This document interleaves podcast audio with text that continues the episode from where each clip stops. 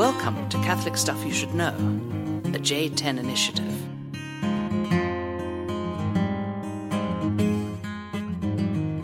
Shall we begin?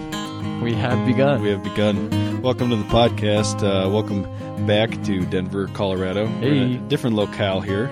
Uh, I am. I almost called you Deacon Joe, but that's two more years. no, Deacon John and Joe. but only one more month for Father John. Uh, Thirty-two days, so we're getting getting close. Very exciting stuff. Uh, we, uh, yeah, it's just a fun time. We got. Uh, we are in the midst of Holy Week in podcast recording time, podcast publishing time. Well, it still will be. This is coming out tomorrow. this is coming out tomorrow, right? There you go. And it's really dark in here. it is. I'm going to turn the light on. turn the light on, and I'm going to stall by talking about uh, the fact that this podcast will be 15 minutes long and no longer because a certain somebody who I'm recording with is in the pool tournament championship. We're going to talk about it. Joe Doman is going to be uh, playing the Doc Nyans for the championship of the big Lenten pool tournament, which we have every year. This is like the sixth year in a row we've done at the seminary. Yay! Did you win it before?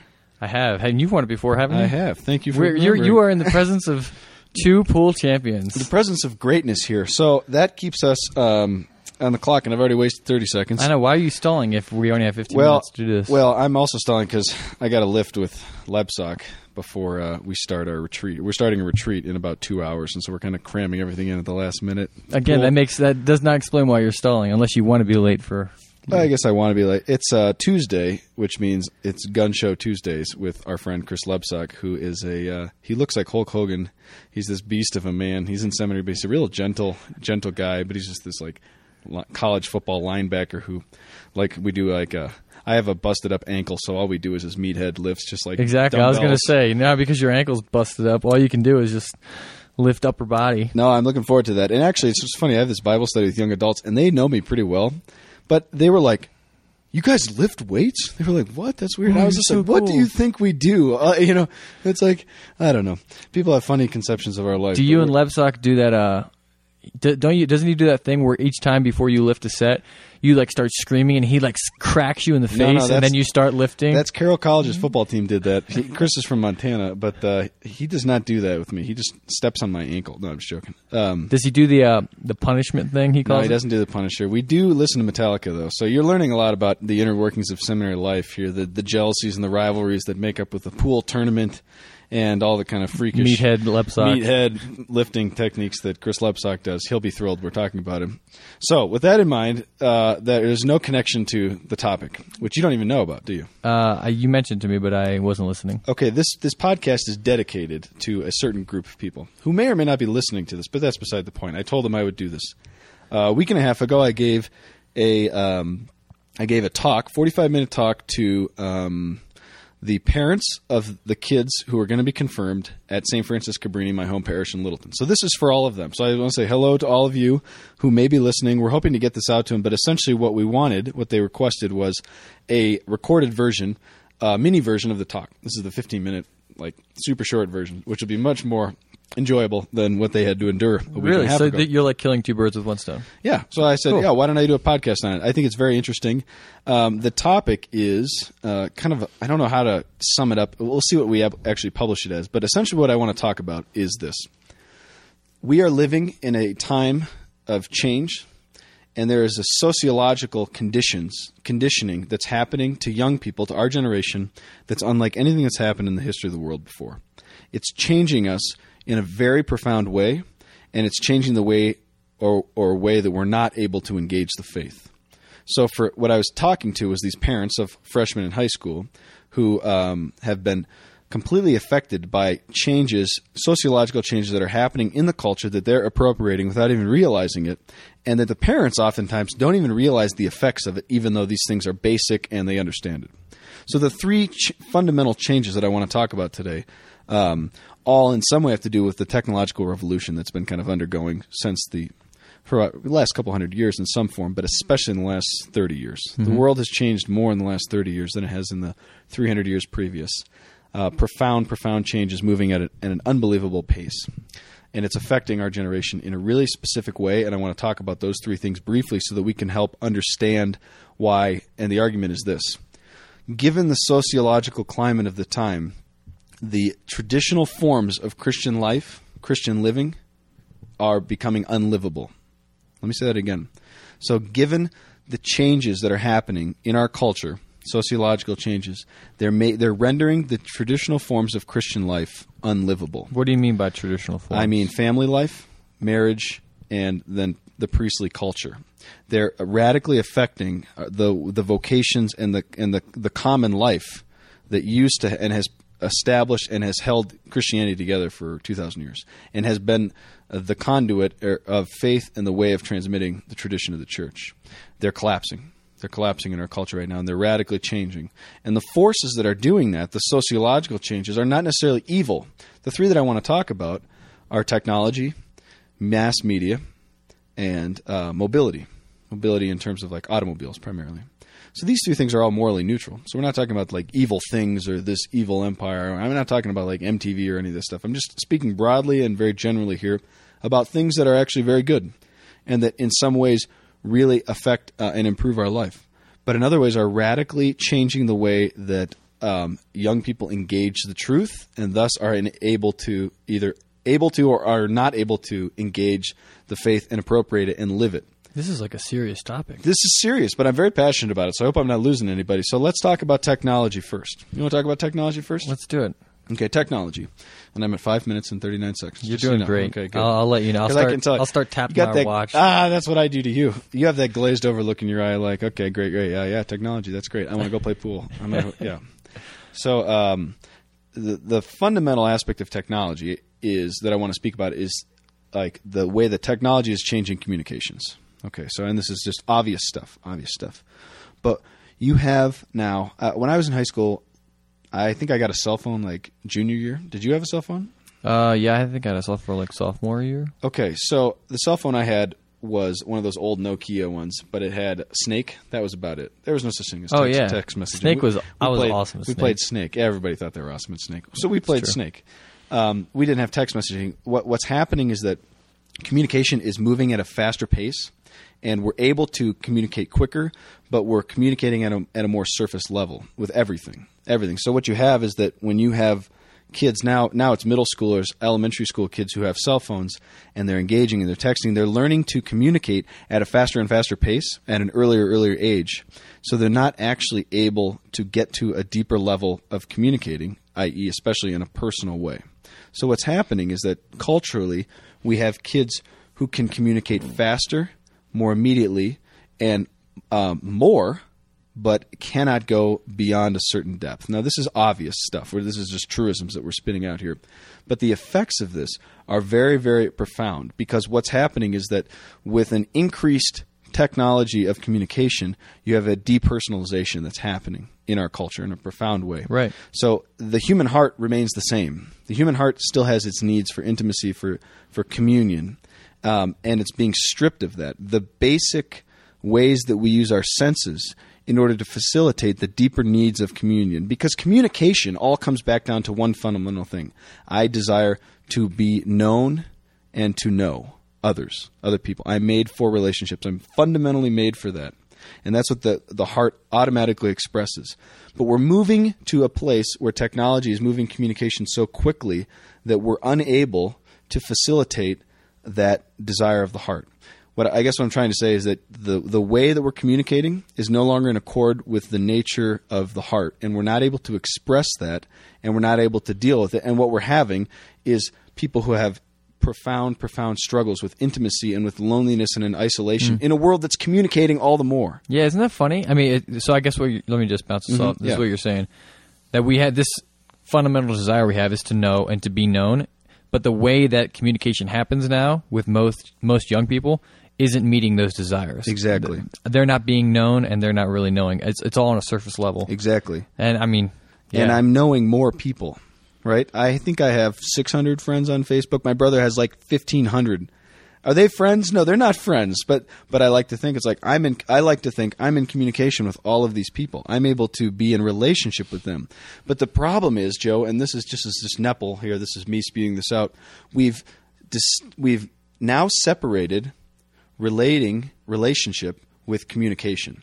Communicating and relating are fundamentally different things that are happening. Okay, so we're hmm. able to communicate constantly, but we're not relating. but we're not actually relating, which means I'm not articulating, I'm not speaking from the heart in a personal way in an intimate way to this other, and I and I get so caught up in this frenzy of communicating constantly that I'm actually in, in no way able to relate to the people around me, especially to my parents, especially to those who want to communicate the most or who want to relate to me in a deep way, hmm. communicate in a profound way. Um, that's what we're missing. At the heart of the Christian faith is communion with the triune God. So this language of communication, communication, is actually at the very heart of the faith. God desires to communicate himself in faith. But when you have a culture Not through a text message, though. Exactly. The way that you strip this down is that you're literally unable to communicate at a deeper level. If people cannot if if kids our our age or younger cannot communicate with other people, they're not going to be able to communicate uh, with the Trinity, with God, which is what prayer is. Which is why it doesn't make any sense when you go tell them go pray. It's like I, I don't know how to pray because I can't even have a conversation with you. I don't even know how to relate to you. We can talk about things, but I literally am, am getting to a point where I cannot even relate to persons, which let alone means to divine persons, to the to the Godhead. Does that make sense? No, that makes a lot of sense. I mean, that's and what you just said. I mean, we weren't just talking about this yesterday at the uh, new translation thing with communication, Exactly. and communion. Is that why you were talking Yeah. about that? Well, yeah, that's what made me think of it. Which makes a lot of sense because communication is at the heart of our faith. Communication with the divine, who is constantly in communication with himself. Exactly. But that word communication itself just kind of it denotes a lot of different things now than just a relationship. If It denotes What Joe is, what Joe is referring to is a really good uh, conference we had yesterday on the new translation of the match, which was great, which uh, confirmed everything you taught me last year. Uh, wasn't that you who did? Uh, Oh, right, on new the- translation, yeah. which was great. Um, but it showed that Joe actually knew what he was talking about. So every- Who knew? I didn't that- even know until all that, yesterday. uh, um, you know, equivalence, dynamic equivalence, all that stuff. But uh, at the beginning of every mass, we say, um, the grace of our Lord Jesus Christ, the love of God, and the fellowship of the Holy Spirit be with you all. Now, what he was talking about is the word fellowship is communicatio, the communication of the Holy Spirit, and he was trying to express the theology is that the Holy Spirit is the communication between the Father and the Son, the self-giving, self-disclosure, self-manifesting love that is the life of God and is the Holy Spirit. that where we are invited into. Exactly. And the only way that God speaks is by communicating himself through the Son in the Holy Spirit. So literally, we have lost um, a way of the authentic communication by because of technology has kind of ramped it up so much. We've taken something that's essential to our nature because it's essential to the to the life of God, communication, and now we've magnified it and made it superficial. Uh, but we're losing the essence of it, which is the, the disclosure of the person. Yeah, so in the new translation, they were going to translate it, you know, love of God and the communication of the Holy Spirit, but they decide not to because when people hear communication, they think like, you know, Yeah. a cell phone or something. Exactly. And so And- they're going to say communion of the Holy Spirit, which, which sounds nice. lose, it was, it's just good, but it loses some of the dynamism of communication. But now you know the the Latin actually is the communication of the Holy Spirit. Interesting. So there you go. That's the first part. you have thir- you're on 13 minutes. Yeah. Okay, second part. Mass media. Here's the here's the gist of it. Uh, we're totally saturated in media, completely saturated in it. We're we're beyond our saturation point, so to speak. Every single one of us. We're, we're inundated with it constantly. We don't even realize it, but we're constantly being told what's happening. Now you can say, well, what's the problem with that? Well, they're just learning about the news. They're learning about the world. True, but the world is shifting in the way that it communicates um, primarily information about the world. So the first thing we were talking about was technology via communication. Now we're talking about is communication. How is information, not people, how is information um, transmitted? We're moving from print to image. This is very, very important. From a world of print to a world of image. My father graduated from West Point Academy in, oh, I better get this right. He was born in 55, so it would have been 68, 70, 77, 78. That sounds right, No, 77, 77. Okay, so he uh, um, he had to read the newspaper, New York Times front to cover, every morning before 6 a.m., and he would be quizzed on it every day. My grandparents, all of the news came through relating, through kind of an oral farm culture but it was about print. You read, you engaged the tradition of the world, you engaged the information that was happening around through print, through reading. Now, reading activates the intellect in a, in a very specific way. So it works in a similar way as, as orally, as when someone speaks to you. It engages you in a different way. But we've shifted now. We don't read primarily the information that we receive, we receive it through images. Now, this is what's important images don't primarily engage the intellect first When I see something, it doesn't affect my intellect like it does when I read something. What the image does is it it stirs my emotions. So when you have a media force with an agenda, and we're just going to presuppose that that there is an ideology that's being pushed by the media at large here, when they are speaking these things and they're doing it through images constantly, television, whatever it is, and it's coming, it's moving my emotions. So what's happening is that kids have learned from an early age that all information that they receive about the world is actually stirring their emotions. And what's happening is they're being told this is how you feel about this. So when when information is passed through the media, it's not I'm engaging this, I'm reading this, and I'm able to intellectually make a judgment. They can't make a judgment. They just are moved emotionally and they feel and they act of their emotions. So their whole life they're being formed by information that moves the the the um, the emotions. So that when you say to them, "Don't just do what feels good," they're like, "That's how I know how to think." It's replaced how I think. It's it's replaced my intellectual life is by just doing what feels right, and I get moved this way and I act this way and I think and I appropriate these things because this is what it moves me to do. It's a profound shift, but it's happening sociologically, moving from a world of print to a world of image. Very, very important, very, very effective in what's happening to our world.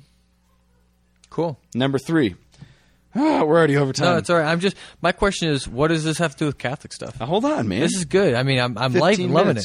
Oh This- no, keep going. Don't worry about 15. if you're a. Catholic parent, this has a lot to do with your life right now. Okay, because Alicia, who we always talk about, that's why your sister has kids who are like getting younger and younger, and they're all going to want Facebook, and they're all going to want these different things. And if she doesn't realize like this is how it's affecting them in a very important way, um, that it's just she's going to be worse off. So no, it's huge. We have to be aware of it. we have to be aware of it. Number, So, but I will the third one, Uh, yeah, here's the third one: mobility.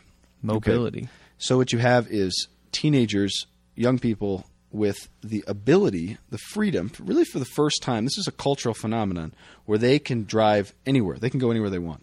They don't have a home base. They don't have a place that is central. They, they're not kind of restricted, so to speak, to the village, to the town, to the whatever it is. It's it's a mass cultural shift that's happening, and it's shifted with the automobile where all of a sudden we have access to things. We have a license, we have a freedom to do whatever we want, to move wherever we want, and we can move away from these things. So let's go back to the first one. Let's say I have a kid who's not engaging, he just can't engage his friends, his family in, in intimacy because of the way he's learned to communicate growing up. He can't receive information without being stirred emotionally, so he can't really even think. Well, now he has the freedom to kind of get away from traditional um, structures like my family, my friends, my church, whatever it is. But he has the freedom to kind of get away from that. And what it does is it feeds that isolation in a deeper way. So what you have is um, uh, uh, the world is just really shifting by the automobile, and we don't even really think about that. I can move so quickly. I can go wild. anywhere so quickly. I can move. Um, any location, anytime I want. I can go. I can go wherever I want tonight after a five o'clock thing, um, like that, and I'm not accountable to anybody. You don't know where I'm going after that, and neither does such. And I like that because I want to keep everyone out, because fundamentally the needs of the heart are not being expressed, and I don't trust the. And this is the bottom line. I'm living in a world where I don't trust to disclose myself. I don't desire to communicate myself because I've I've been burned. I've been emotionally manipulated, uh, and now I have the ability to isolate myself if I want to with mobility. Does that make sense? Yeah, it's re- it is really wild. I mean, you talked about how the world has changed so much in the last thirty years, and it has, and it's just another way. We're like the fact that I can be twenty miles from here in a half an hour is just crazy. Whereas like hundred years ago, that would be like unthinkable. the pace of life was so slow, but it was really, really important. It was a very slow pace, but it was a really, it was just fundamental to the way that we moved because you could think about what you were doing in a deeper way. We can act so quickly now uh, on anything. I can fire off an email if I'm pissed off at you and do that right away. And I can I can hurt you in a way and then regret it. But I mean, if anyone's ever done that, you can experience that. And you can say, "Oh my gosh, I don't know if this was really the good thing," but it's so easy to do. Now we have it on our phones. I can fire that thing off immediately instead of actually thinking through. Wait a second, maybe I'm not in a good place. Maybe this isn't true. Mm-hmm. I, don't, I don't have to do But that. these, but these are all great things. I mean, these are Great Things. I mean, they're awesome. But what is the? Are you saying the main challenge these things present though is that it the way that we relate to each other needs to change, or we kind of need to adapt with that, or how does that? So, what does this have to do with Catholic stuff? Here's why.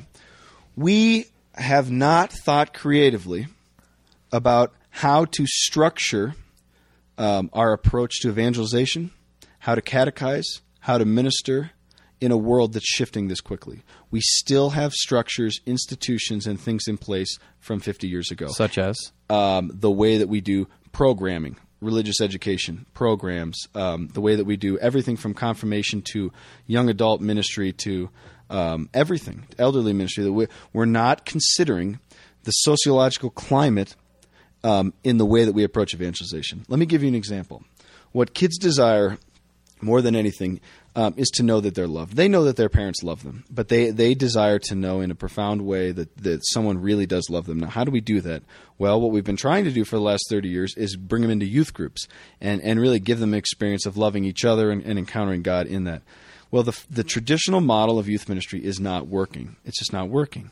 Uh, It, it kind of has effects. My, my conversion came through that, kind of, but it's people who do it. It's not youth groups. it's not a program. We have to. So what I'm proposing is that we have to shift to a more profoundly personal, more profoundly relational, and a pro- profoundly intimate approach to evangelizing young people, high school kids.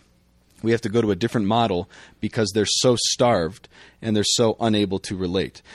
80 years ago, my grandmother growing up in a small Catholic town, she would have had Catholic friends. They would have had a tight knit, and these families would have been very close. They would have spent time together. It's not happening anymore. We have to reconsider that. There's there's certain things that there are still existing, but we we're not back in the Catholic ghettos anymore. We have to think, how am I going to engage this completely isolated teenager who's separated from his family, even though they love him? He has total access to do whatever he wants, and he's been infiltrated by an agenda in the media eh, that has stirred his emotions for his whole life. How do I now engage him? Well, I have to I have to break through that in a very radical relational way, and that means uh, what we refer to as discipleship. We have to go back and have a creative retrieval of what the gospel is proposing and how Jesus conforms and lives this life and we have to think creatively about what our marriage and our family looks like. And we've talked about that a little bit. We have to we have to think about what our priesthood is going to look like.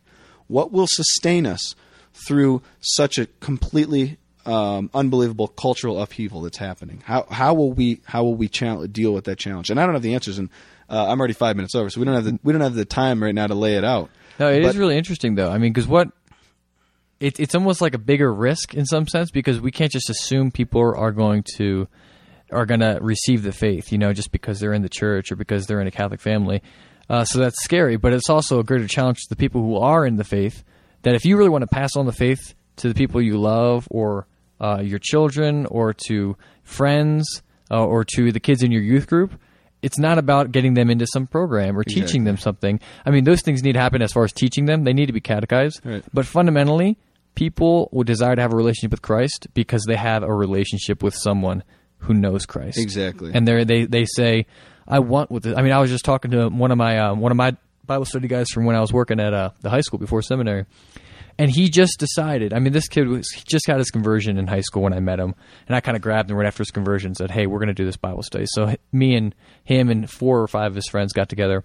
And he's kind of been, and this is like three or four years ago, and he's kind of been on the fence. He's in college now, and he's, you know, he's living his faith, trying to, but he's not really completely. right But something just snapped the other day, and he is going to go to Calcutta and live with the Missionaries of Charity. Yeah. Um, and he's and he's dropping a scholarship, and he's just going to go. And he's like, I know, I just know. And he's doing this with a buddy of his, and they both at the same place, but they're kind of on the fence in their faith. But they're just like, I know, I just need to do this. And I and what's kind of pushed him to this point is that he he he knew by the time he was in college because when he met me, I was just coming out of college. Um, and I, I, he kind of seen himself like I want to be like Doman and his friends, you know, I want to be like right. these guys, and he sees himself not going that direction because he's not totally living his faith, and so whatever that was, the Spirit used that and just pushed him to say, I want to go give everything, I want to go all out for the faith, or else I don't want to do it at all anymore. Right. And I, I think, but at the heart of that really wasn't a catechesis or anything; it was just a relationship. it's exactly And it's a beautiful. And I know you know the guys who you know some guys that John's had in Bible study have gone to seminary and and tried to give them give their lives to Christ uh, because of His witness. Um, and we don't say this out of pride. We just say this because this is this is how this works. You know, Yeah. people and I, I know for myself. I gave my life to Christ because I saw other men and other women who were doing it, and I was like, "Gosh, I want what they have." Exactly. I don't know Christ. I'm not doing this because I love Christ yet, because I don't really know Him. But I know I know I want what these people have, and, that we- got me And him. this is our task when we speak about the mission of the church, when we speak about the the um, essential call to evangelization. This means I don't care if you're a married man with five kids, if you're a single guy looking for your wife, if you're a priest, if you're a religious sister, it doesn't matter. Your call is fundamentally to transmit the life of Christ to them through your humanity in relationship with them. And in any way that we're not doing that, that a, that a program, that a structure of the church is not rooted in that, it's not fundamentally a human encounter, I think we need to question why it exists. And I think we're moving to a place where it, it shouldn't. Needs to happen. It has to happen. This, there's only one way that Christ will transmit uh, his life, the triune life, and that is through people. And we have to we have to kind of dust it off, so to speak, and make everything profoundly personal.